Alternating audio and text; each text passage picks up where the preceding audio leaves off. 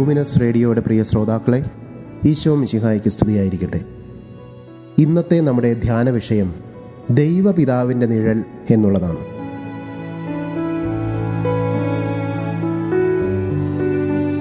രക്ഷകൻ്റെ തുറന്ന ഹൃദയം സമ്മാനിച്ച സ്നേഹവും ഊഷ്മളതയും ആഴത്തിൽ ഏറ്റുവാങ്ങിയ ഇടമാണ് വിശുദ്ധ യൗസേപ്പ്. ദൈവത്തിൻ്റെ മനസ്സിൽ കാലങ്ങളോളം ഗൂഢമായിരുന്ന രഹസ്യത്തിൻ്റെ സംരക്ഷകൻ എന്ന നിലയിൽ വിശുദ്ധ യൗസേപ്പിൻ്റെ കണ്ണുകൾക്ക് മുമ്പിലാണ് സമയത്തിൻ്റെ പൂർണ്ണതയിൽ അത് വെളിപ്പെട്ടു വന്നത്. സമൂഹത്തിൻ്റെ പ്രഥമവും മർമ്മപ്രധാനവുമായ ജീവകോശം എന്ന നിലയിൽ കുടുംബത്തിൻ്റെ ഭദ്രതയും ഒരുമയും തൻ്റെ നീതിബോധത്താൽ വിശുദ്ധ യൗസേപ്പ് തിരുക്കുടുംബമായി രൂപപ്പെടുത്തി. ആദിമ നൂറ്റാണ്ടിൽ വിശുദ്ധ യൗസേപ്പിനോടുള്ള വണക്കം പ്രകടമായിരുന്നില്ലെങ്കിലും 14-ാം നൂറ്റാണ്ടിൽ ഈ ഭക്തി തിരുസഭയിൽ സജീവമായി. വിശുദ്ധ ബർണാർദും വിശുദ്ധ അക്വീനാസും വിശുദ്ധ ജത്രൂദും വിശുദ്ധ യൗസേപ്പിനോട് പ്രത്യേക വണക്കം പുലർത്തിയിരുന്നവരാണ്. 1870-ൽ 9-ാം പിയൂസ് പാപ്പ കത്തോലിക്കാ സഭയുടെ രക്ഷാധികാരിയായും 1955-ൽ 12-ാം പിയൂസ് പാപ്പ തൊഴിലാളികളുടെ മധ്യസ്ഥനായും വിശുദ്ധ യൗസേപ്പിനെ പ്രഖ്യാപിച്ചു. ആടിയുലയുന്ന കുടുംബ ബന്ധങ്ങൾക്ക് ആധുനിക യുഗത്തിലെ സന്മാതൃകയാണ് വിശുദ്ധ യൗസേപ്പ്. ദൈവത്തിൽ ദൃഷ്ടി പതിപ്പിച്ച് തൻ്റെ സ്വപ്നങ്ങളിൽ തിരുഹിതം തിരിച്ചറിഞ്ഞ് വിശുദ്ധ യൗസേപ്പിൻ്റെ ഹൃദയം പക്വത പ്രാപിച്ചു. സംശയങ്ങളുടെ വേലിയേറ്റങ്ങൾക്കിടയിലും നീർച്ചാലിനരികെ വേരുപിടിച്ച ഹൃദയം ദൈവീക സന്ദേശങ്ങളിൽ ശാന്തതയും ദൃഢതയും നേടി. അങ്ങനെ ദൈവമാതാവിൻ്റെ സന്ദേഹങ്ങളിൽ വിശുദ്ധ യൗസേപ്പിൻ്റെ സാന്നിധ്യം പരിശുദ്ധ അമ്മയ്ക്ക് കരുത്തു പകർന്നു.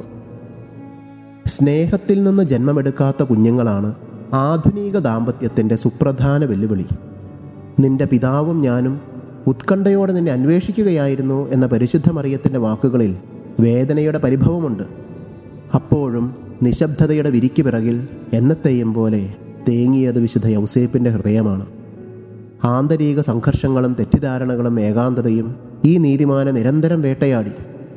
എന്നാൽ തിരുഹൃദയത്തിൻ്റെയും വിമലഹൃദയത്തിൻ്റെയും സാന്നിധ്യം അദ്ദേഹത്തിന് ആശ്വാസം പകർന്നു.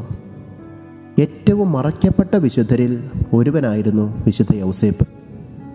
ദൈവകുമാരനെ ഗർഭം ധരിക്കാൻ അമലോത്ഭവ കന്യകയെ ദൈവം തിരഞ്ഞെടുത്തെങ്കിൽ ഉണ്ണിയേശുവിനെ ഏറ്റവും ആദ്യം കൈകളിൽ സംവഹിച്ച വിശുദ്ധ യൗസേപ്പിനെ ദൈവം ഉത്ഭവ പാപത്തിൽ നിന്ന് സംരക്ഷിക്കുകയില്ലായിരുന്നു.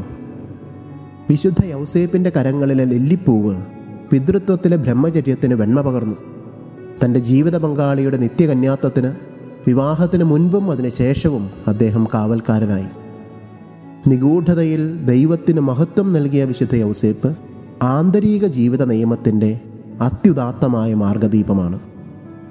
മാർച്ച് 19 മുൻപുള്ള 7 ഞായറാഴ്ചകൾ വിശുദ്ധ യൗസേപ്പിൻ്റെ 7 വ്യാകുലങ്ങൾക്കും 7 സന്തോഷങ്ങൾക്കും വേണ്ടി സമർപ്പിക്കപ്പെട്ട രീതിക്ക് ഗ്രിഗറി 16-ാമൻ പാപ്പ ദണ്ഡവിമോചനം കൽപ്പിച്ചിട്ടുണ്ട്.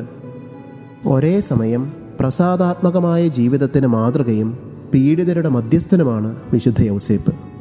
അതുകൊണ്ട് തന്നെ ദൈവപിതാവിൻ്റെ നിഴൽ എന്നും അദ്ദേഹം അറിയപ്പെടുന്നു.